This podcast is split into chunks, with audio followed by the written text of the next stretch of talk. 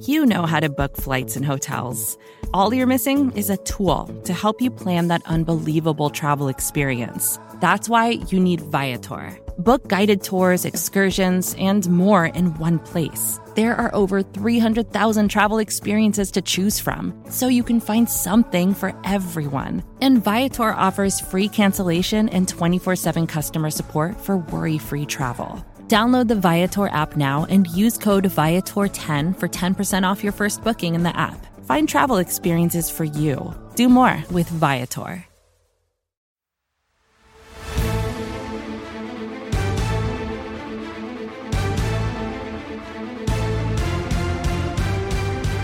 Welcome, one, and welcome to all to the greatest show of them all. It is the NFC East mixtape, which you can listen to on any one of SB Nation's NFC East blog podcast networks. You can also watch this show on the on the Bleeding Green Nation YouTube channel or the Blogging the Boys YouTube channel. If you do so, you will see the visual stylings of himself. He is Brandon Lee Gowton. I am myself, RJ Ochoa from Bleeding Green Nation, Blogging the Boys, etc., etc. BLG. It's great to see your face once more. I am myself. RJ, you complete coward who abandoned the mixologist, as you referred to them last week. You're back. You showed your face. Uh, coward. That's exactly I what mean, it was. Bold of you to come back here. Uh, but and didn't even listen to the episode. You said you're going to listen to it, so fair enough. But I did think we had a really good show with both Jamal and Ed hopping well, on and giving us some perspective elsewhere in the division. We get a lot of compl- complaints slash criticism, feedback, whatever you want to call it, that we don't get enough of those perspectives. So we actually did do that last week. While we are, um, you know, calling people out, I guess, um, you know, Brandon, I told you literally a week and a half ahead of time that I wasn't going to be here, right? So you knew that. Rachel definitely knew that. Rachel was probably waiting for some sort of direction from you. And in fact, Rachel was the person who sent. Uh, so let's apologize. I will apologize since you didn't for the tardiness of last week's mixtape because Rachel hit you up and and I guess me in our chat. It was like, hey, is there going to be a mixtape this week? I know RJ's at the Super Bowl, blah blah blah, and you were like, uh, I guess. Uh, let me see. Uh, Seth Rogen. Uh, uh, see, yeah, let me let me let me see if I can uh, you know find a guest, whatever. And it, it went planned. out late. I had it planned. I don't want to throw our guest under the bus, but guess what? Sometimes the scheduling stuff isn't fully in my control. So that's why it was out later than it usually was. Um, nobody believes you. Uh, so that being said, um, it went out late, so apologies. It went out on Saturday because that was the other thing. You didn't even make sure that well, it, you didn't even make sure that I had the file, that I had the songs or anything like that. I had to go digging and hunting for this information all on my own. So once again, great job, Brandon. You didn't you know. ask. What do you mean I didn't ask? It's a show. BLG deprived the blog you and the boys care. listeners. You didn't even care if you wanted we I was going to do one or not. I I went like whatever. No, I said I said it's up to do. BLG. I've done many an episode without you. I've yeah, made sure when, that it went out at the exact same time as usual. I handled all of the curation of guests and songs and everything like that. It's okay. You dropped the ball. Nobody's when I'm nobody's mad. On, I always just make sure you have a guest lined up, and I always know what's going on. Mm. Mm, hundred well, true. While I was gone, I interviewed three members of the NFC East. You and I are the NFC East mixtape, but I spoke to New York Giants wide receiver Jalen Hyatt. I spoke to Dallas Cowboys running back Tony Pollard, and I spoke to our favorite New York Giants pass rusher Kayvon Thibodeaux. Uh, so uh, we can kind of get into thoughts and takeaways from those things. I know that Ed wrote about both of the Giants interviews at Big Blue View, so my appreciation and thanks to him. Um, but yeah, uh, the Super Bowl is over. That stinks. No more football. Uh, I'm happy with how the game went. I will say, considering that I number one bet on the Chiefs to win. I didn't do the emotional hedge this time, which spoke to my confidence in the Chiefs. So uh, the Andy Reid thing, I just don't really care about anymore. Like I, I was happy when he got his first one, especially because it happened after the Eagles got theirs. If we're living in a world where the Eagles have not won a Super Bowl and Andy Reid has three titles, that's not as uh, easy to reconcile. But whatever. Uh, I just didn't want the 49ers to win, obviously. So, yeah, and it, it really proved that justice is it, justice, and not just oh our friend gosh. Justis Mosqueda from Acme Packing Company, but justice as a concept exists in the world because that Niners team, dude, you saw it last week. Well, oh, fire alarms. Oh, the field is whatever. Like they're just they just love to complain. They love to complain. They're a bunch of whiners. They're a bunch of babies. Kyle Shanahan's a coward, and Temu Tom Brady could not rise to the occasion and top. I thought Brock Purdy actually played okay, but still, you saw the difference between him and obviously just the best player ever? Question mark. Patrick Mahomes. So I'm happy with how the Super Bowl went, and including everything around it too. I mean, I thought the commercials were fun for the most part. Uh, I like the Dunkin' Donuts one a lot, and uh, obviously the halftime show was great too. Um, game went the way I wanted and the way I preferred. Um, in addition to not wanting the Niners, I, I want to be clear, um, because there are some Cowboys fans who are of the belief like I don't I don't want the Niners to get to six before the Cowboys. That has really hollowed for me. Um, but with Pittsburgh getting there and New England getting there, and them having been there for a very long time, I mean, consider that Pittsburgh got to number six now 16 years ago. You know what I mean? It, it's I've I've made my peace with the Cowboys not being the first to six, um, and so New England obviously got there a long time ago as well. So it really wasn't that. I just don't like them and they own the Cowboys, so it, you know, call me bitter or whatever. And I also people have this take a lot when it comes to certain teams or athletes or whatever. I'm just kind of at a place where I want to see the greatness that is the Chiefs. Uh, you know, it's in, amazing to kind of watch it unfold. Andy Reid is super likable. I find Mahomes to be likable. I didn't have a problem with any of the Kelsey or Taylor Swift stuff or whatever. So it was all good. It was kind of a boring game, I felt like, with a dramatic, intense fourth quarter, which was cool. Uh, so obviously, I think that left us feeling satisfied. Commercials didn't really do it for me, if I'm being totally honest with you, but Usher was incredible it's just a sad thing when it's over. I love the Super Bowl and how epic and big and grand it is, and that it's this shared universal experience. And so it's hard to just let it go and let football season go with it. Every team is zero and zero again, right? Uh, so I do want to say this. I don't seem to hate the 49ers as much as you do, but we had stats on my radio show on Tuesday, and we're getting his perspective, obviously, on where things are at. And, and poor, poor stats. He's he's not resting. Also, met stats in person, uh, which was super awesome. Definitely not as tall as you thought he was. And it was super great, obviously, to to break bread with him and, and kind of, you know, uh, discuss a few different things. But he referred to the Niners this way. I never have, but I think you'll agree with this. He said, because I asked him, you know, if if um Pat Mahomes and the and the Chiefs are Michael Jordan and the Bulls, like who are the Niners in that mm. analogy? Because I, I I made the point. I think a lot of people have there the Jazz, right? To the the you know the Chiefs' Bills or Bulls, excuse me. And he said, "Well, I think that they're a way less likable Phil Mickelson to Tiger Woods. That's mm. what's happening here." And and Stats made the point. He said they're not a likable team. He said, no. you know, that they're they have their problems. And he said Kyle Shanahan can be kind of arrogant, but this is the thing I think you you'll like. He said they've kind of acted like uncrowned champions. And yes. I think the I think the Eagles had wow. some of that going on Literally too. My whole I, issue I, with last I think, year. I think the Eagles had some of that going on too. But the Niners have definitely no. had a lot of that going on, and that's what are you talking about? A lot of these Eagles players have won a Super Bowl ring, or at least some of them have. Well, no, but they acted like that. They acted like they had the greatest Super Bowl loss ever, and there was like valor in that. So, but my point true. is, there is something to being so good that you are in these moments year in and year out, but having nothing to show for it that is just so painful. And that's who the Niners are. I mean, the Eagles were there eh, obviously early on in Andy Reid's career. So, you know, kind of familiar with that to some extent. I mean, you've been saying throughout the season, oh, the 49ers backed up their trash talk. I mean, I they, did. They, along, they, the, did. They on, did. I'm not done along the way, but you know, when the lights are on the brightest, I mean, Debo Samuel was trash. That's his favorite word to use to describe James Bradberry, who actually was trash last year. But I mean, Debo doing didn't do anything. Obviously, got hurt just like he did uh, in the NFC Championship game last year. Dre Greenlaw is just acting like a fool and jumping around and being way too uncontained and got hurt doing that. Um, so I don't know. It's just kind of like, well, yeah, maybe you kind of act in a certain way and maybe those results uh, find you. So, uh, yeah, I definitely don't feel bad at all. I, I mean, I understand the feeling. I feel bad for stats uh, just because of how exhausting it is to then have to talk about that and relive that. Um, but for this 49ers team that basically acted like, well, if, if Brock Purdy just doesn't get hurt, we beat the Eagles definitely, and then we go to the Super Bowl and we win. We beat the Chiefs. You gotta let uh, this go. You lost to them now twice in the Super Bowl, and the Chiefs this year I think it's fair to say we're a worse version of the Chiefs last year. So no, your your hypothesis is actually totally proven false, and you look foolish. Uh, I think you are way too obsessed with the Niners at this point in time, but I'm happy that they lost.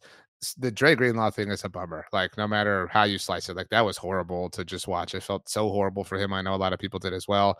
I do think that Purdy played well. I mean, you're right. Like Debo kind of was a little absent. Obviously, got hurt. George Kittle was a little absent. Had the clutch fourth down catch, obviously, but I like I don't know how you can point the finger at Brock Purdy and feel you know be like oh he's the reason blah blah blah. I I I kind of feel like Kyle Shanahan is not catching enough heat. I wrote about this Hmm. actually. Uh, I don't this- think that's true. I think Well- everyone's dumping on him. but I it should be more. If Mike if if Tony Pollard came out and said oh we we McCarthy. we did what do you mean it comes out back to Mike McCarthy? You just spent five minutes lamenting about how this was all about the Eagles. If Mike McCarthy, if, if Tony Pollard was like, oh, we didn't know the overtime rules or whatever, like whatever, Mike McCarthy would be banished from the universe. But for some reason, Kyle, there are still people that are like, well, it's not that big of a deal that Kyle Shanahan didn't tell these players. What do you mean it's not that big of a deal? The Chiefs practiced it in training camp. Like there, there's a difference in What do you think makes the prepared. difference if they did know? I mean, multiple things. can See, that's true. the question I feel people can't answer but though. mu- multiple things can be true, and to your point, probably nothing. But it can also be true that he clearly wasn't as prepared as he possibly could be. So, like, how do we know that he wasn't, you know, necessarily equally unprepared in other capacities that did make a yeah, difference? right. That and that's fair. I can kind of wonder about that. And I'm not saying it's like awesome or beneficial or cool that they didn't know, but I just do think I genuinely wonder like what would have been different. I mean, I think the bigger issue that people are should be focusing on is just the coward cowardice of it all. And Well, you, he did have the fourth down attempt, which was out of character. I know I you and stats were. shocked. I, I know. could not. I was like, I couldn't. I was like, wow. I was at that moment. I thought the 49ers actually were going to win because I'm like, this is Kyle Shanahan actually playing to win. And good for him. And although you know when he, he really should have done it again, like you, ha- I think you have to go for it there. I know the Chiefs can get a field goal and win if you don't get it, but you it comes back to again i've talked about like the michael myers thing of mahomes where you just you have to do literally everything you can to win and i always criticize the bills for what ultimately set up these new overtime rules for not going for two when uh what was it whatever how many seconds 13 seconds or 13 whatever was on the seconds, clock? Yeah.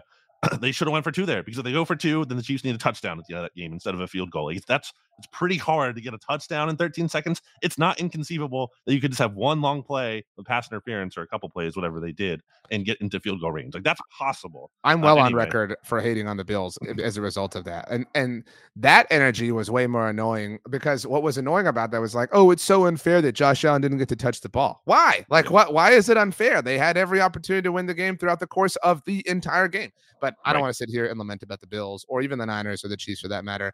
Um, it's the Chiefs world and we're all just living in it. Everything feels so pointless and inevitable.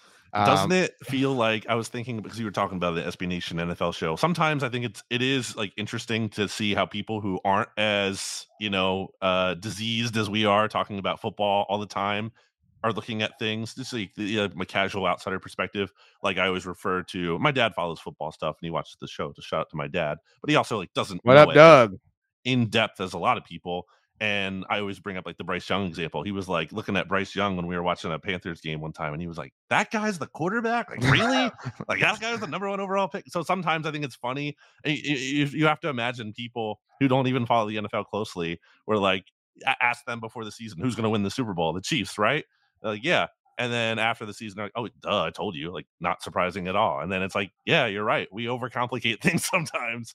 And sure enough, uh, the Chiefs won. And it's, man, like we're all talking about greatness and dynasty and everything. And I'm trying, I'm not trying to take any credit away from them, but isn't it kind of funny? Like the Chiefs weren't even that good this year. Their fans didn't even enjoy the team for a lot of the season. Like that wasn't like a fun team, a fun ride. It was like miserable a lot of the way. And then they turned it on in the playoffs. Even the playoffs, they weren't like, oh man, they're back in full force. Like they're kind of like just piecing it together. So it's it's really funny to me that like Chiefs didn't even play all that well relative to their standards, and they're still the best team in the league. uh, to that overall point, they were actually for the first time really unlikable and really hateable after the Bills loss. With the whole like, oh well, you can't take that play away because it was too cool. You know, like they just Mhm. had it was so they finally felt pretentious and like they were the villains. You know, amid their overall kind of arc throughout this whole thing. But then they became likable again, and I just I don't know how like. I felt like these whole playoffs, and I guess this gets us back to the division. This didn't necessarily happen to the Eagles, unless you define um, their boogeyman to be hu- hubris. But it was all about like the the person who owns you, like continued to own you, like throughout the course of these playoffs. And so for the Cowboys, as an example, it was the Packers, right? Like they've owned you. Like it, obviously the Niners have owned them as well. They have multiple owners at this point in time. But so and for the Bills, it was like okay, and, and and we talked about it for the Cowboys though. Like, how if it couldn't go, if it couldn't happen now, what else has to happen? When? Like you had you Right. had everything working for you, and I felt like that happened throughout the AFC playoffs. Like for Buffalo, is you're at home, you're catching the Chiefs, the weakest version of themselves. You got Josh Allen, blah blah blah blah blah. You had the fumble through the end zone, blah, and it didn't happen. So it's like, what else has to happen? In Baltimore, you have the MVP. You have this mm-hmm. amazing team. You're one of literally the best teams ever by DVOA. You're it's the first AFC championship game in Baltimore ever. Like, and again, the Chiefs are really down. So if it can't happen now, what else has to happen? And for the Niners, same sort of thing. Like there's all this conversation, like, oh, they're gonna load up because Brock Purdy's on his rookie deal. What what more do they need? Like they need another superstar skill position player. They need another, you know, amazing, you know, defensive game record. And th- then they're gonna what catch the Chiefs in an even weaker year for Patrick Mahomes. Like it's it's just the inevitability of it is so maddening. I think for so Mhm. many teams.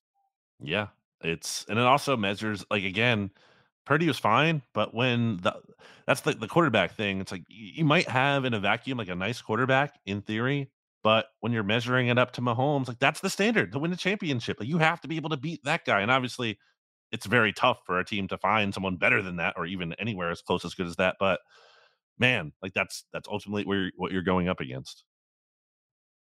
So like you know what I mean? Oh, wait, you're muted, or at least yeah, you're muted. I just said it's a tough seat. So my bad. Oh, um, but I mean, you know what I mean? That's it's just I was trying to get at this with Ed when I was talking to him last week. You know, you have people like talking themselves into Daniel Jones. And I think less so still, but at one point in time, you're like, really? But I'm like, like, like that guy's gonna beat Patrick Mahomes. Really? This is what you're talking yourself into? So I don't know. Just something to think about. That you're always chasing that standard. Um, it is yard day around here, so the dogs are pretty upset about that. Um, but okay, let's get to the NFC East. Let's talk about the Dallas Cowboys. I haven't listened. Did you talk about the Cowboys first last week? People we didn't really talk about the like, Cowboys or Eagles so wow, much because wow, I wanted to save that when you were here. wow, wow. If only we did this show on a weekly basis. and the like the interviews were like up to an hour itself so the the whole podcast would have been almost two hours or approaching that if i Wait, I did didn't even know this. well. You guys put the interviews on here? what do you Oh, mean? the Ed, the Ed. I thought you meant the Giants interviews. We should have done that. Oh man, really, nfc east We really dropped the ball there. Wow. Um, okay. The Dallas Cowboys, since we last spoke, uh, officially saw Dan Quinn leave, although that's kind of old news at this point in time, but still. Um, well how do you feel about it I feel great. I've I've been out on Dan Quinn for a long time. I mean, and people have heard me say this for a very, very long time, yourself included. So I'm very happy that Dan Quinn is out. I'm extraordinarily happy that Dan Quinn is the head coach of a team within the division. And uh, oh, we also, since we last spoke, Kellen Moore is now the offensive. Oh no, that had happened, I think, or that was rumored. it's official now Yeah. W- I think So we there- had talked about that before there's a big, now been uh, confirmed incestual nature to the NFC East right now with how all this stuff is kind of happening. But so I have zero worries or concerns with Dan Quinn leaving. Certainly zero worries or concerns with him joining the Commanders. And it felt like he was their like last option. No offense to Dan, um, but we were live or we were recording when Brian uh, Ben Johnson removed himself from consideration. So um, yeah, I mean, it just felt like it felt like everybody was like, I guess we'll take Dan Quinn. And he was like, I guess I'll take the commanders. Like it just felt, you know, like a settlement for everybody involved. Um, and this was such a long and exhausting experience for the Cowboys to find a new defensive coordinator. And I roll my eyes because it was, i was gonna say you actually like did rub your eyes there it, it- no, I, it wasn't me being tired. It was me being annoyed because I don't know how closely you monitored it because it was the Super Bowl and stuff. But so the they had been connected to immediately Ron Rivera, which made me just want to. it's very back- funny considering your harsh I know. uh stance against him with the eagles I've never seen Interstellar, but you know that that clip that people share all the time of like, you know, like going back in time and telling myself not to be a fan of this team. Like it made me want to do that with like the Cowboys. Like, what did I des- do to deserve this? And then they improved that by searching after Mike Zimmer or going after Mike Zimmer or courting him, whatever. And I, I have a unique take on this relative to most Cowboys fans, so we'll get there. Uh, but just from a timeline perspective, for anyone who's not uh, aware, um, they were then connected to you know a handful of other people, but those were kind of the top two for a while. Last Thursday, um, they reportedly, you know, zero, owned in, zeroed in on Mike Zimmer. This news broke during NFL honors, the same NFL honors in which the Cowboys would get skunked uh, in terms of major awards. Um, but they had the attention of the world because they were set to be hiring Mike Zimmer. But that was quickly refuted with nothing official has happened. And then on Mm. Friday morning, um, Rex Ryan was reportedly, or that had happened earlier in the week. I'm sorry, but either way, I'm getting my days mixed up. But when the Rex thing happened, that was the moment I felt like the most defeated I've ever felt as a as a Cowboys fan in recent memory because it was just. But anyway, so um, over the weekend, nothing happened. Although Rex did speak on Sunday NFL Countdown about his interest in the job and why he had gone after it and how he had called Mike McCarthy and blah blah blah.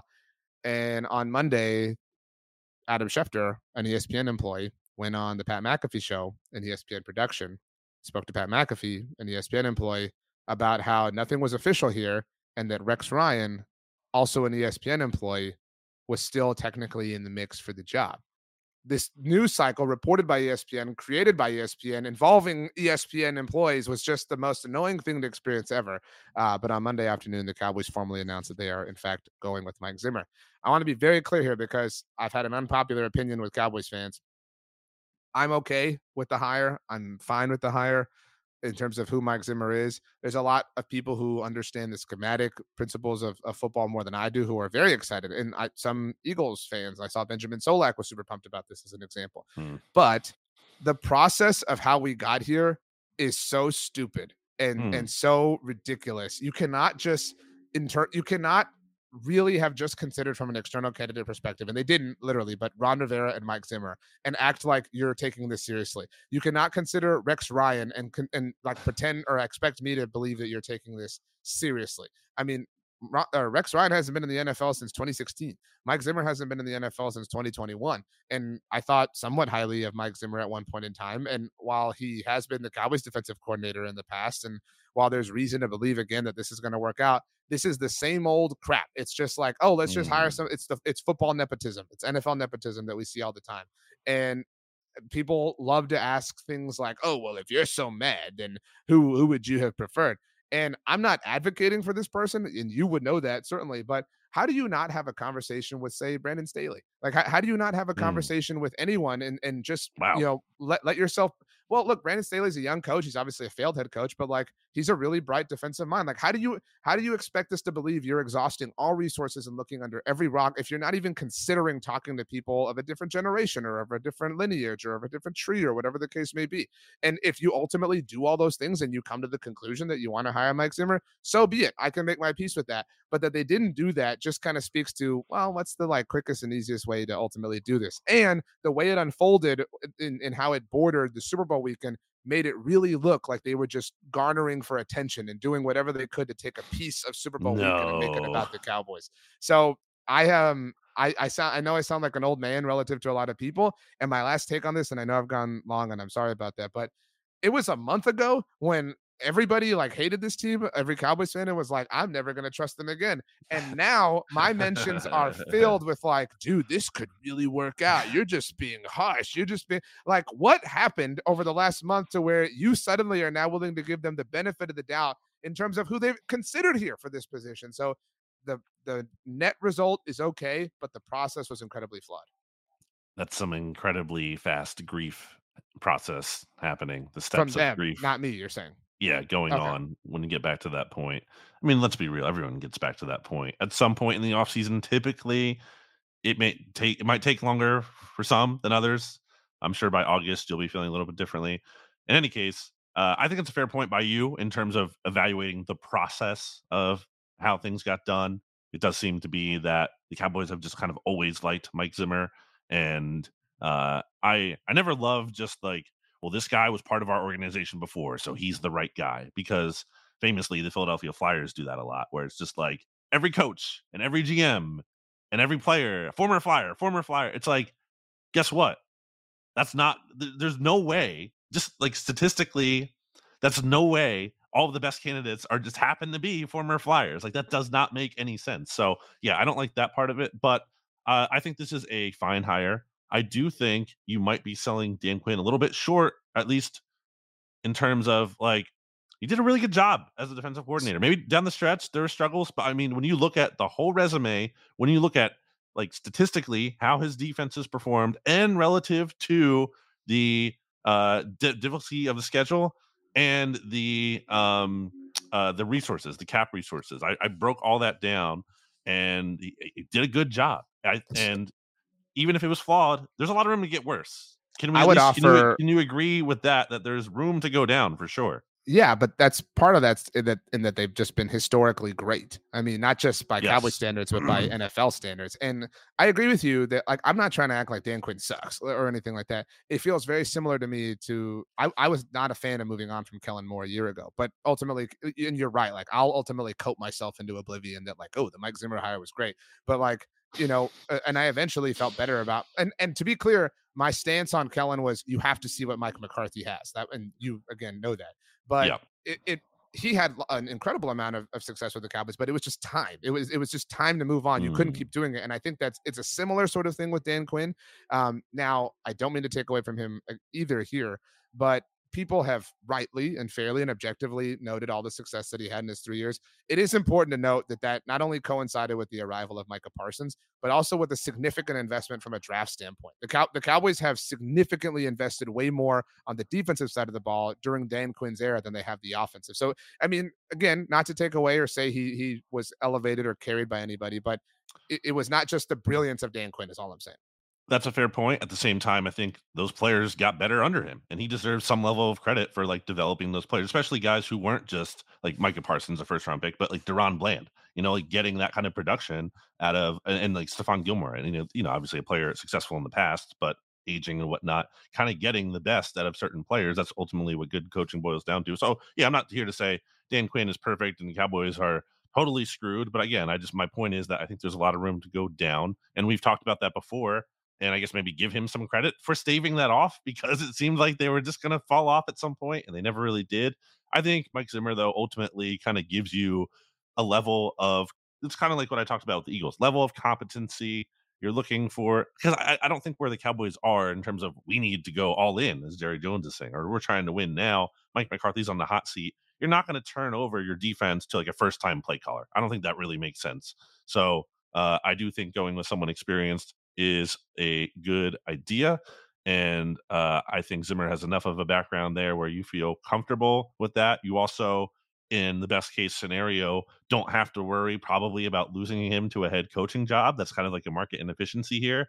Uh, I uh, that's how I feel about Vic Fangio, pretty much in Philly. Obviously, the Chiefs have that going very well for them in Spags, and I would like for that to stop. I would like for a team to hire Steve Spagnuolo because please get him out of Kansas City. Uh, obviously, Mahomes is still going to be the straw that stirs the drink there, but he is certainly contributing a lot as well. So, um, yeah, I don't think it's an A plus hire for the Cowboys, but given the circumstance and also the timing, because you know this Dan Quinn hire happened like relatively later. It was literally the last coaching hire in the cycle, so you don't necessarily have like the whole spectrum of candidates available to you. I think it's pretty I, I, if I had to give it a grade, I guess I'd give it like a B plus. My last thing that I would I would add here, um, and a big reason that I am in favor or was in favor, have been in favor of moving on from Dan Quinn, is it's undeniable that he not only has a lack of success, but he really fails spectacularly against Kyle Shanahan and Kyle's coaching tree. We've seen that, you know, over and over and over again in the three year stretch, obviously twice in the playoffs. Um, not you know an overwhelming sample size, but one of the more successful defensive minds against that tree is Mike Zimmer. And so it stands to reason that if you're the Cowboys, you're going to have to go through that at some point in time. Um, and you know, Steve Spagnuolo can maybe help you out, or you know, in, in some capacity. But um, it makes sense to to say, okay, this this thing owns us. Let's move on from the dude who sucks at it, and let's find somebody who is relatively successful. That's a, a really you know thirty thousand foot way of looking at it, but I'm I'm fine, but I'm also again the process really irked me, and that's you know my only real gripe with it. But should we move on to the Eagles now? In Eagles news, Ooh, RJ. drama. You know, drama. Peaceful so Super Bowl mad. Sunday. Nothing going on about the Philadelphia Eagles. They're not in the game, unlike they were last year. Oh no, actually, they are. What's the phrasing? They I have uh, I wouldn't get it right. I, I was I don't want to I don't want to mess it up. Permission to seek a trade. That is the phrasing. That was what came out from Ian Rapoport on Sunday morning. The Eagles have given Haason Reddick permission to seek a trade, and now, literally right before we are starting this podcast, so unlike true NFC East mixtape fashion, where usually the news happens after we're right after we're done recording, uh, our friend Jordan Schultz reports that he spoke to Haason Reddick who tells him that he actually never requested a trade. He wants to stay in Philly. quote, I would like to get an extension done here at home. At no point did I ever tell the organization I want to be traded. This is home for me. I was born and raised here. Two of the most fun years playing football in my life came here. I've cherished being an Eagle. And then Haason Reddick himself actually tweeted, uh, you know, he quote tweeted that and kind of, you know, even further confirmed it if you didn't believe it already somehow. So, um, I mean, I don't love this because Haason Reddick is ostensibly one of the Eagles' best players, and they don't really have a backup plan behind him if he's not here next season. So I don't love the idea, certainly, of just giving him away. And I don't think that's what the Eagles are doing. I think what this is is Haason Reddick in the Eagles were probably or have been talking terms about an extension. Uh, for context, he's going in to the last year of his deal this year. So that's a natural thing to be talking about. And my guess is that the two sides are far apart. And that's understandable. Haason Reddick should value himself very highly because the only players who have more sacks than him since 2020 are Myles Garrett, um, uh, TJ Watt, and Trey Hendrickson. And is there another? It's either four or five. But in any case, is Micah? Production, I'm, I'm legitimately asking. No, because Micah came in in 2021. Oh, you're right. That so, 2020 season. Right. Okay. And Haason Reddick started to take off in 2020, and that's like that's a big sample size now. That's what that's four seasons. So it's like it's a pretty big deal. And he there's a lot of things that uh, Haason Reddick checks at the boxes on in terms of doesn't miss games. Uh, not an issue culture wise at all. I think he's actually like a nice guy to have in the locker room. I just eh, I think there's some criticism of him like not being the best run defender, and maybe there's times where he might freelance a little bit, but like he gets TFLs too. That's part of his game. So, and he actually was really good in run defense against the Dolphins, which is one of the Eagles' best games of last season. So, like, I just I don't love the idea that you're moving on from him, especially this doesn't make sense like time frame wise. It's not like the Eagles are retooling or rebuilding or taking a step back.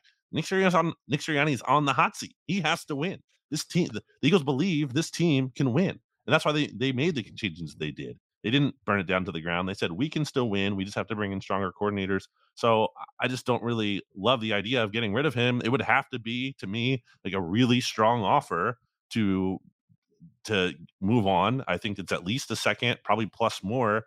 It's just again, you, you don't have much behind him. It's the most valuable position on defense, at least cap space wise, at least resource wise. So uh, and I'm sure you would love Haason to not be on the Eagles next year. Am I wrong in saying that? I love is strong, but I would definitely prefer it. Um, I, my to be very clear, my own individual perception of Haason Reddick is probably muddied because the way you specifically speak about him has led me to believe that he's overrated because I'm just like, there's no way he's as good as BLG notes. He's an incredible football player, but you go a little bit over the top sometimes. And some of it's your pushing of an agenda that he was better than Micah Parsons and picking him on your all that. NFC East team. You said that you picked him with uh, with Jimmy on BGN Radio. You said it was, he was so better thoughtless. than Micah Parsons, and also it wasn't that crazy because the production is incredibly high. It's it not was like crazy, unthinkable. Crazy. So again, I'm just explaining my own viewpoint of him and how it's been clouded by your that was such, ridiculousness. It's just a one-off comment, I like thoughtless comment that I anyway, wasn't even putting any thought um, into. I do think this is the. I don't. I really don't mean to like do the drama thing, but like I do think this is the beginning of a fascinating offseason for Howie Roseman.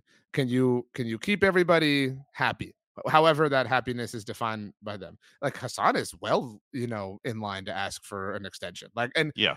because the likelihood is that he won't have the same production right? The likelihood is that if he tries to have this conversation a year from now he's coming from a less strong you know point you know what i'm saying? Like so it makes sense for him to cash in however he this is probably the last big extension he's going to get throughout his nfl career. So it makes sense to to use what leverage he has and that's a difficult thing to massage if you're Howie Roseman um, and I don't know. I know there was. I know this was fake, but I know there was like weird Twitter rumors about AJ Brown asking for a trade. I saw he was asked about this by Kay Adams, and it was just that that seemed really silly. I did agree, by the way. I know there weren't any trade rumors. There was nothing. There was no, there was never an actual rumor anywhere. I um I agreed with AJ that if he shoved Nick Sirianni during the Super Bowl, that wasn't him. Apparently, I don't know that oh well what if it was or wasn't i so agree AJ, like deleted all of his social media and it seems to me that like a fan took over that account or something you know like got the handle. Gotcha. And also i don't know if that's i mean i could be wrong maybe it was him but darius slay said something during the game that he texted aj or whatever and aj said it wasn't him or i don't know. So i don't even i don't even know if he didn't tweet there. that if it was AJ Brown or CeeDee Lamb because of who he plays for, or Davante Adams, or I mean, pick a player. For some, like the fact that Travis Kelce shoved Andy Reid and it was just kind of like whatever. It's a little, a little funny, but um, I do think the Haason thing it might be worth legitimately exploring the trade because it does feel like a get out a year too early as opposed to a year too late mm. sort mm-hmm. of thing. I recognize the the need for production now because it's a, a hot seat sort of situation for Nick Sirianni, but you know, does Howie care about that? I mean, you know what I mean? Like if it's in the best interest of maximizing the long term, you know, stability of the Eagles, I think I think you have to if you get a second round draft pick for him, I think you have to maybe do it uh, it has to be second plus. I mean, it has to be an offer. I think that just makes you go, "Oh yeah, that's great value." Of course, we have to do that because again, this is what you have behind Haason Reddick right now. And I'm, I'm let me assume, which isn't even a guarantee, but let me assume that Brandon Graham will be back. He's going to come back in his age 36 season. Good role player, but certainly not a guy that you're counting on to be, you know, uh, uh, maybe even a top three defensive end for you, maybe the fourth guy. So then you have Josh Sweat, who had one sack and two TFLs in his last eight games last year. He got better every season of his career up until last year when he started hot. And then he obviously had that huge sack at the end of the Cowboys game. But then after that, again, just one sack the rest of the whole season. So you worry about that. Um, you worry about, and behind him, you have Nolan Smith, who didn't really get on the field a lot as a rookie. I still, oh, but I was, I was told he was going to be amazing because he's a Georgia Bulldog. I'm optimistic and... about his future, but I don't think he's ready right now. I don't think he's ready. You can just say, all right, now that's literally, especially the gap from him for or Haason Reddick to him. I think that's a huge gap. Even if Nolan Smith does turn out to be a really great player, that's still a lot to assume that's that's going to close the gap there. And then beyond that, it's not much of anything. Like Patrick Johnson, special teams guy. Um, you know, just you don't have much behind Haason Reddick. So if you get rid of him, you have to have a really, really good backup plan or a plan to pivot to something else. And I don't know exactly how you do that, especially with the timing and everything, because you can't just trade him and be like, well, we're going to sign Bryce Huff or whoever. And then all of a sudden, Bryce Huff, maybe I don't I don't think this is realistic, but maybe he gets tagged by the Jets or maybe another team outbids you, you know, and then you're all of a sudden you don't have anyone. Like it's I would be careful if I'm the Eagles. I think this isn't just about them wanting to trade him. You know, I think people see that rumor and like, oh, Haason Reddick's gone. Like you just automatically assume that he is getting traded. I don't think that's the case. I think that this is all part of the negotiating process. The Eagles have done this with other players before. They've given them per- publicly permission to seek a trade. I think in part because then that player talks to those teams and kind of, or at least the agent does, and they get a sense of what those teams might be offering for a new contract. Therefore, that agent can come back to the Eagles and saying, well, this team is offering us this much per year. So then the Eagles can kind of use that as, you know, part of the tool in negotiating and leverage and whatnot. And then maybe they can end up ironing out a contract where Haason Reddick can actually stay in Philly. So I think, again, it's clear to me right now that Reddick values himself way up here and the Eagles are kind of not as close. And then maybe there's a team that kind of comes in the middle there and the, maybe the Eagles go up to that and they keep him. At least that's what I'm hoping. I also am not doubting the reporting of Jordan Schultz, but like it is also standard in this like dance for Haason to then come back and be like, I didn't ask for a trade. Like this is all kind of a game of public opinion right now. Like so that every Eagles fan could be like, What are you doing leaking that he wants a trade? He never asked for a trade and blah blah blah. So I mean it might uh, be right though that he never did, but that doesn't mean his agent didn't. Right. So um yeah. All right. Are you ready to move on past the Eagles or anything else? Well, let's take a break, RJ. Throw it. Throw it. Throw it good. Vacations can be tricky. You already know how to book flights and hotels, but now the only thing you're missing is, you know, the actual travel experience. Because is it really a vacation if you're just sitting around like you would at home? You need a tool to get the most out of your time away. That's where Viator steps in. You can book guided tours, activities, excursions, and more in one place to make your trip truly unforgettable. Viator has over 300,000 travel experiences to choose from. Everything from simple tours to extreme adventures and all the niche, interesting stuff in between. So you can plan something that everyone you're traveling with will enjoy. Real traveler reviews give the inside scoop from people who already been on the experiences you're considering, so you can plan with confidence. Free cancellation helps you plan for the unexpected and 24 7 customer support means you can travel worry free. Download the Viator app now and use code Viator10 for 10% off your first booking in the app. Find travel experiences for you. Do more with Viator. Mother's Day is around the corner. Find the perfect gift for the mom in your life with a stunning piece of jewelry from Blue Nile. From timeless pearls to dazzling gemstones, Blue Nile has something she'll adore. Need it fast? Most items can ship overnight. Plus, enjoy guaranteed free shipping and returns. Don't miss our special Mother's Day deals. Save big on the season's most beautiful trends. For a limited time, get up to 50% off by going to Bluenile.com. That's Bluenile.com. We went and got it.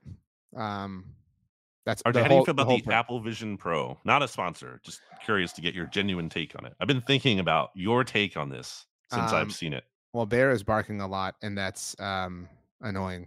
But um also annoying is my voice, just like constantly going in and out. Yeah, I've I agree. Most people agree with that. I've drank so much hot tea over the last week. You have no idea. What kind Um, of tea? Like what flavor? Uh Are you doing peppermint, honey, What's honey going on? chamomile, you know, just doing what I can to, to nurse this thing. But um with it with agave or and honey, mixing it up, you know what I mean? Wow. So um that's how I roll. But sorry, I I don't have a great sounding voice in general. And so it when it's weakened, it it, it doesn't sound good. But um the Apple Vision Pro thing, I saw the um, I don't know if it was a, a photo or a video of like the way you can watch NBA games and you can like be Iron Man and like pinching and whatever. I got to be honest, I think that'd be overwhelming. I I, I think I would I think I'd be a little intimidated by it. And do you have one? no, but I've been thinking about it. Um, especially because I don't have a lot of space where I am. If it's physical space, so a virtual workstation seems appealing to me uh, because then I can kind of maximize my limited space. Uh, obviously, the price is high, but I'd want to use it to work. I mean, the entertainment stuff is fun and whatnot. That's a nice perk, but I, like I, I'm trying to see if it would be viable Can you a let's talk this out because we have the same job. Um, can Uh-huh. you you think we could work while wearing it? Well, so one of the this is again not an ad, but I'm intrigued by it. I'm, I I I I think it's probably you know it's at a very intriguing spot right now, and I'm sure with time and feedback and whatnot, and more competition, whatever, all the things that go on with technology, just kind of like the original iPhone couldn't you know do a bunch of things relative to the ones that certainly came out not too long after that. I'm sure there could be some of that here. But anyway, uh, when you look at your laptop, as long as I think it's from like 2018 on, so mine's older than that. That's part of the problem. I have to get a new one, uh, which is also money. Uh, but when you look at your laptop, it like pops up into the virtual, you know, Apple Pro display. So in addition to that screen, you know, I can also have like my text message app open um, and whatnot. Uh, and I just think it'd be fun to work in that environment, in this virtual environment, like just writing articles and whatnot. Obviously, for the podcast, I'd have to still get on my laptop, but uh, I think it's intriguing. I'm willing to consider this. Show me a YouTube video, and I I could maybe get on board. Um, I'll think about Shout it. out to uh, actually, you know, here's this is a really you, you want some synergy here. Okay. Uh, Vox Media podcast, RJ, which I've actually been listening to. I haven't fully finished yet, but uh, do you know MKBDHD, like guy reviews tech No. stuff. Uh, anyway, that's actually on the Vox Media Podcast Network. It's called Waveform, the MKBHD podcast, all about Apple Vision Pro. So there you go. Boom. okay, I'll check it Company out. We- man. We have a lot of podcasts here at Vox. Obviously, the NOC's mixtape is one of them. Um, the SB Nation NFL show is another. I almost, I don't know if I ever told you this, I was almost on Vox Explained once. For what? It's Why something the to do. Cowboys? No, it was it was something to do with Tom Brady and like putting something in Hmm. context. I forget exactly what it was, but it fell through. You know, maybe they didn't like the sound of my ugly voice. The New York Football Gotta be nicer to yourself, man. Um, so I'm here to report after a conversation with Kayvon Thibodeaux. Okay. I know you heard the conversation that I had with Jalin Hyatt. Super interesting dude. Um, Why didn't this one go up on the SB Nation NFL show feed? Because I listened to all those ones, but I don't I- think that was there. I don't know. Um, not to throw Kiss under the bus, but that's a Michael Kiss question. Hmm. So, Wow. um, I I listened to the Pollard and the Hyatt ones. Right. So, um, pretty likable guy, Kayvon Thibodeaux. Yeah. Bummer. Super likable. In fact, so Likable when he was celebrating uh after he injured Nick Foles. Nick, Nick Foles? Anyway, so we had everything set up, and he just, he walked up and sat down and grabbed the microphone and was like, Mm. and just started talking and was like, "What's going on, everybody? We're here on 94.1." He saw like our sign and he was just like, "I am Kayvon Thibodeaux, your host." And like, it was he was such a like electric Mm. and charming personality. And he said something that I think I think you're going to agree with, and I think it's going to make you like him. But you're going to do the BLG thing and pretend you don't. Um, so first of all, he defended saying that he believes Saquon deserved to be paid before Daniel Jones, and that was cool. And he, you know, whatever. But he said, Mhm. um, I was joking with him. I was like, "Well, I cover the Cowboys," and he was like, "I hate the Cowboys," and I was like, "Really?" And I was like, "You know." Because a lot of people who play in the NFL now, they don't really do that. You know, they don't really like hate people and stuff like that. Like it was cooler when I was growing up because teams that kind of hated each other. And he, he he like was clear he doesn't actually hate anybody, but he was like, no, he was like, I don't want to like anybody. He was like, right in today's day and age, everybody wants to be invited and everybody wants to be everywhere. He was like, I don't want to be invited to your thing. I don't want to be invited to your stuff. I just want to do my thing. Go Giants. It was kind of cool. It was kind of cool and refreshing. I respect it. I get Yeah, it. so- I understand it. He um is a chess player. Actually, shout out to Ed Valentine. He told me to ask him about how he dominates Saquon at chess. And he was humble. He was he was like, well, you know, Saquon's kind of just learning the game. And I gave him my chess game with my friend Jimmy, not Kempski. And I said, Will you make a move for me? And he looked at it and he was like, Oh, you're about to lose. And I was like, Okay, we'll just make the move. So I can say that, you know, Kayvon Thibodeaux made the move. And he said, I'm not touching that. He was like, I'm not letting that go on my record, you know, that you lost. So again, kind of a funny dude. I I really appreciated him. But Are you familiar with the term zugzwang? No. As a chess player.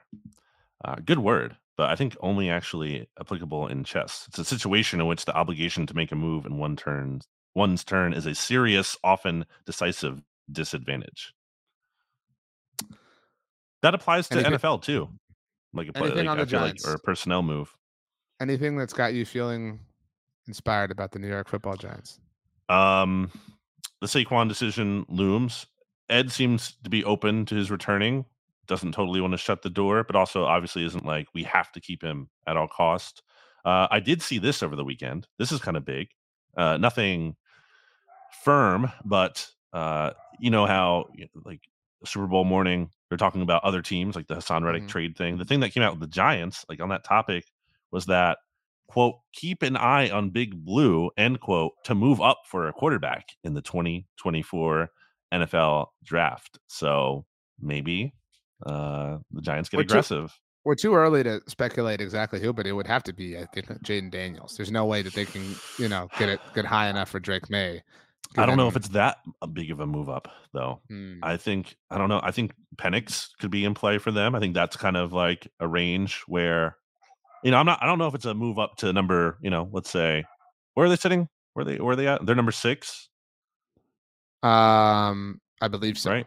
Yeah, they were bad, right? I was for some reason I was thinking like they were, had, had a similar draft position the last year. Um, yeah, I don't know. I don't know. I, I I haven't been keeping enough you know close attention to the quarterback thing. I'm sure you haven't either. We're not really in that realm. The teams we cover. Uh, so maybe that's too high for Penix. I don't know. But in any case, uh, maybe it is Jayden Daniels. I don't know. It's uh JP Acosta spoke to Penix um, at SBNation.com. Everybody should go check that out. That was one of the cooler interviews that JP did throughout the week. I on the subject, by the way, I got caught up on something. This was interesting because you said you listened to ano- anyway, you said you listened to um, the Tony Pollard interview. Um, so I hadn't realized this, but so he did say to us that he felt like he was back the week of the Carolina Panthers game. You heard him say that? I heard that. Yeah. So I had not connected these dots. I'm trying to. I've lost the tweet now. Um, but from week, so that was week 11, and from week 11 on, the highest graded running back in the NFL by PFF was Tony Pollard. Wow. Bring him back, baby. I don't think deal. they. I don't think they will, but like I, that's a, just an interesting bookmark to place. You know what I mean for where these you know NFC East free agents wind up. So that's all. Um, yeah, I mean the quarterback situation with the Giants is going to be interesting to watch, but I mean until there's something there, it's just blah. You know what I mean? So agree. Uh, We uh, again just defer to last week's episode with Ed, where we talked about how uh, it took forever for them to finally find a defensive coordinator, and he was clearly not one of their top options. Which doesn't mean it won't work out. There's plenty of teams that don't go with their top option, that coach or coordinator or whatever, and it turns out a lot better than anyone would have thought. So um, I think it's fine. And then obviously they ended up keeping Mike Kafka, but uh, we will see. Longest tenured offensive coordinator in the division, Mike Kafka. One, probably one of them in the NFL, right? I mean, honestly, yeah. Um, okay, so the Washington Commanders, since we last spoke, have hired Dan Quinn. I'm interested to hear Jamal's Yeah. uh, Jamal's take on this. Um, I'm sorry, I'm just like it feels so What's the difference between this and Ron Rivera? nothing, literally nothing. I think. Well, I think Dan Quinn. You know, I, I'm more inspired by him just because of recent relative success on the defensive side of the ball, and because he's new, so there's a new energy there. I'm not saying like you should have brought back Ron Rivera for another year, obviously, but I just don't know about what about the profile. You know, I asked Jamal that question. He gave his answer mm-hmm. on it. I think he gave a reasonable answer.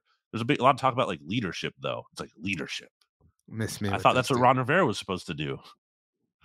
I mean, okay, leader of men, and you know whatever. I mean, and I I believe in that with Dan Quinn. Like to be very clear, I do think that players enjoy him and rally around him, et cetera, et cetera. But I just, I mean, what what advantage does he provide their team now? You know, I think there's an argument to be made. The Commanders should have done what the Texans did with what's his name, um, the former Ch- Chiefs guy, the guy they are you, hired. are you talking the- about David Culley, the one year? Yeah, I think they- you're there's an argument should have be hired somebody to fire in a year. yeah, arguably yes, and tried to make another run at Ben Johnson Maybe- or well, I mean, maybe who's to say they is didn't? I mean, mean, I, I, maybe, but I think I don't know. It just seems like I think Dan Quinn's not going to be that bad though. I think Dan Quinn is good enough where he will bring a level of certain stability here. Um, I don't know. I just don't really. I don't get it. It seemed like they had a much. They have a very promise. I still think they have a good GM, or they might have a good GM, so that'll help them a lot for sure. Um, I just don't really think this is exactly like the home run. We're pressing all the right buttons. Commanders are back in a big way than ever before. Totally fresh blood.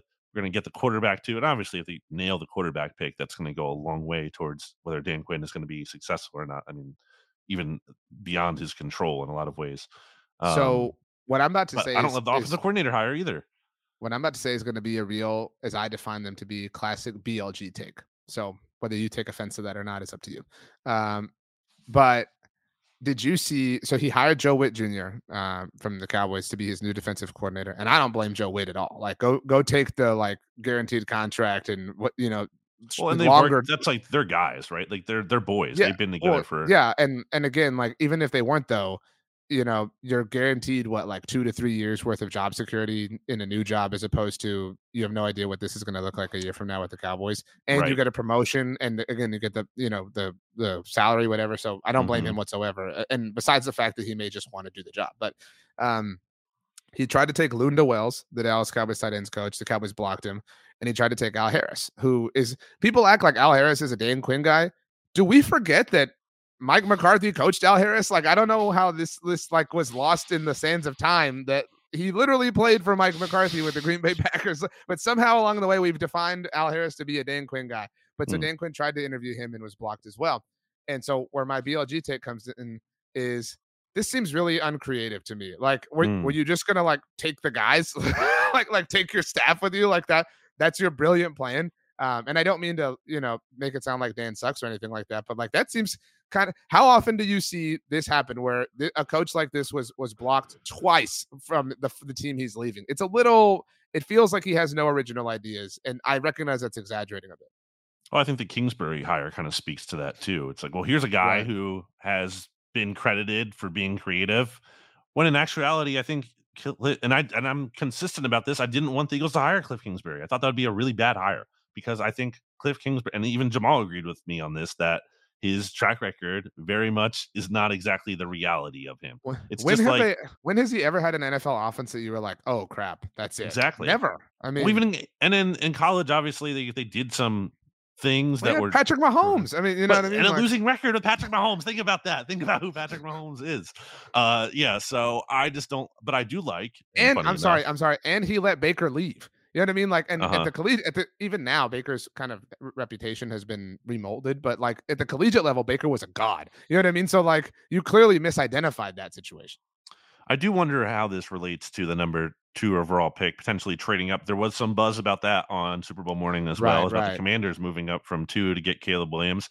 It could it be I mean, this is you know uh, we haven't seen this in a while, but could it be like an Eli Manning kind of situation where Caleb Williams like I'm not going to Chicago, I'm only going to play for Cliff Kingsbury and the Commanders? I would not count on that, uh, certainly, but I don't know, possible. If you want that to happen, then maybe that's what the Commanders are doing there. I just don't think it's a very inspired hire. I do like, on the other hand, and this isn't just a bit because I've defended Brian Johnson, former Eagles offensive coordinator. They're bringing the Commanders are bringing in uh, Brian Johnson to be. I have not seen a, an official title, but it sounded like pass game coordinator, maybe quarterbacks coach too. I think that's a really good move because maybe Brian Johnson isn't a great offensive coordinator. There's evidence to suggest that's certainly the case.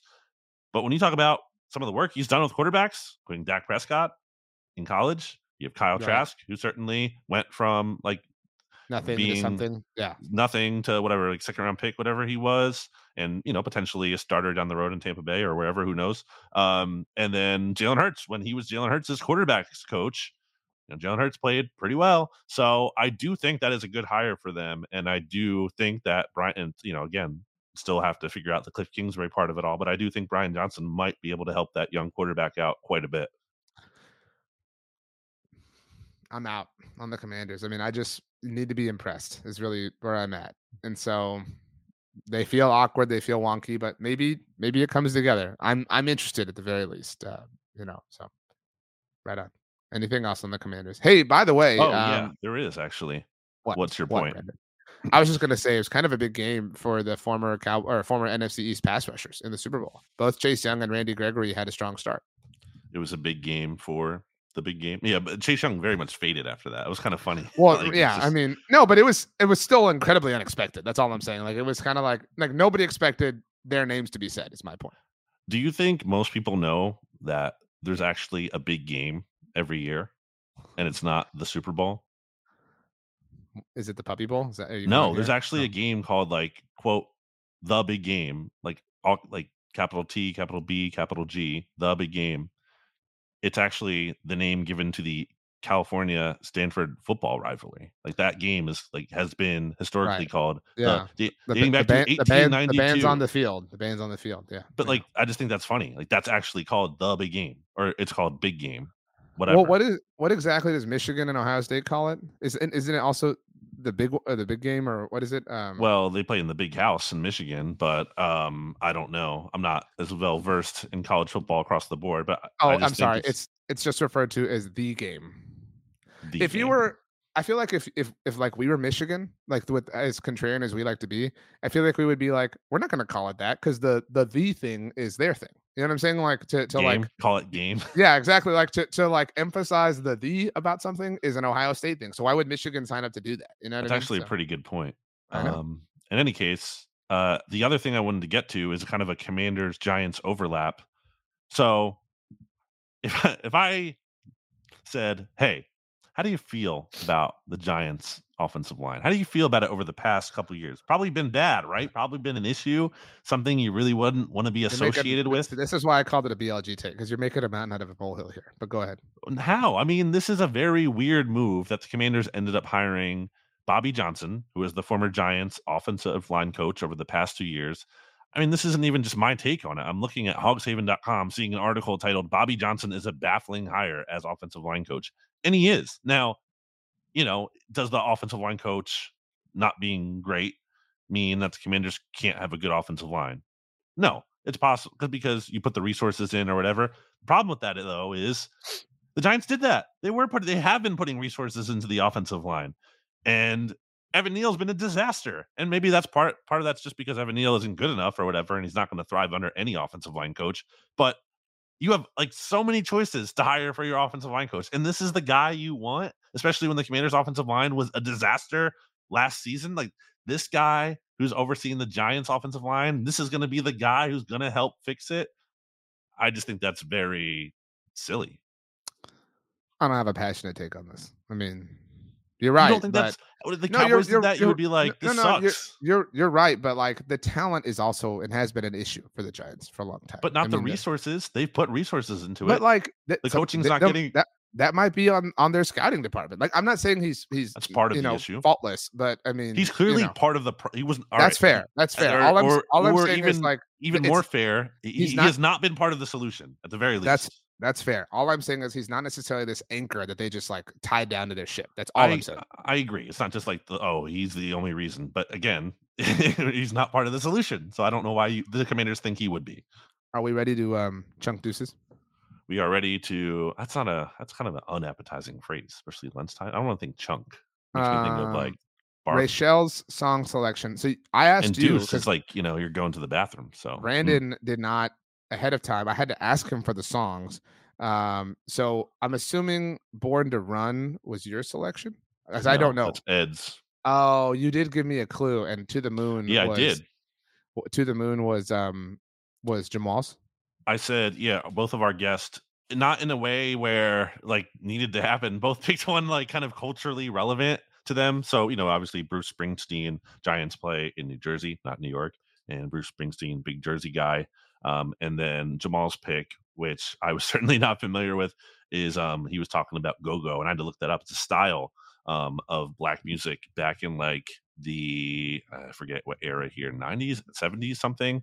Uh interesting. Didn't know that was a thing, and didn't know it was like region specific too. I think that's kind of cool that like uh, a geographical region Mhm. had their own genre of music there. So uh, I, I welcomed that addition to mid mid sixties to late seventies Very cool. So subgenre of funk music with an emphasis on specific rhythmic patterns and live audience call and response. And it was awesome. originated in DC in the late mid sixties, late seventies. And I couldn't find it in Apple Music, and you sent it to me, but it's a live version. That's the only one that Yeah. we could find to put on the playlist. So even Yeah. cooler. Um, so then Rachel obviously chose Superstar by Usher, and you chose The Last Lost Continent by La Dispute. Yes. Okay. At least I'm caught up because you didn't feel the need to give me this information. So, um, also an Usher song. Um, my song this week, I will explain in a minute, but Rachel's is um, Texas Hold'em by Beyonce. So Rachel's got Texas on her mind. Yeah, I did not yet hear the new Beyonce. It was very much a big deal, clearly, when that commercial happened and you know she alluded to dropping new music. Uh, everyone furiously looking to find it.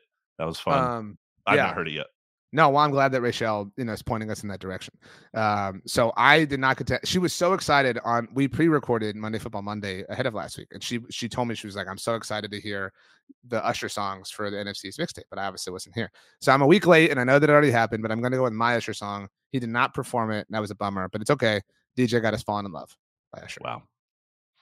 Uh, I was going to add an Usher song to the playlist too, but I decided to pivot because I think there was something more fitting for the theme of the Super Bowl and what I started with at the top of this episode. I'm going to go with Karma by Taylor Swift. Karma is the 49ers losing the Super Bowl after Wow. talking all that bull junk, in the words of Deion Sanders. Uh, last thing before we leave, and I was reminded of it in reading Ed's song um, by Bruce Springsteen. Um, just a recommendation on something to watch because it was really interesting. Um, right before I left, the night before I, I flew out to Vegas, there's a, a documentary on Netflix about We Are the World. Have you seen this? Like, seen it in the Netflix menu? No. So it's about the recording of the original song. Yeah, because they they redid it in 2010 um, when Haiti happened, and obviously the, the cause was just as noble. But it was it's about like how they got everybody, how Lionel Richie and Michael Jackson wrote the song, Mm. um, and they recorded it the night of, of the AMAs that Lionel Richie hosted. It's really fascinating. It's it's worth 90 minutes, I think, to if you're a fan of music or music history or anything. Like, I'm not like I don't know anything about music, but I was riveted by this whole documentary. So. hi- highly recommend. I, almost made it without coughing. Dang it. I think I heard someone talking about that. So yeah, okay. Um, yeah, I think it's called like the night pop something, but it's you'll you'll know it when you see it. So, do you have a recommendation on something we should watch? Um, I was trying to think of what I watched recently, but nothing is too. Oh, I did watch the first episode of True Detective season Mm. four, and pretty intrigued. I like True Detective. Uh, I like the concept as an anthology. Have you watched it before? I tried to watch the first season when it was all everybody would talk about, and I forgot. So, Really good. Um, but uh, yeah, so I'm intrigued to see where the rest of this season goes. I, I don't. I feel weird like recommending it because you know might not be the most uplifting thing, but Mm, if mm. you like that genre, uh, I and I, I I like mystery, so I am going to finish that season out, and I'm looking forward to that. okay, as we leave, Brandon, tell us your favorite flavor of slushy? Favorite flavor of slushy. Mhm. Doing the thing where you repeat the question so you buy yourself time, and then I'm talking about it to buy myself even more time. Uh, That's a master I- at work right there. the thing that comes to mind instantly is the Coke because I just think it's hard That's to like go an wrong. icy. Yeah. Yeah.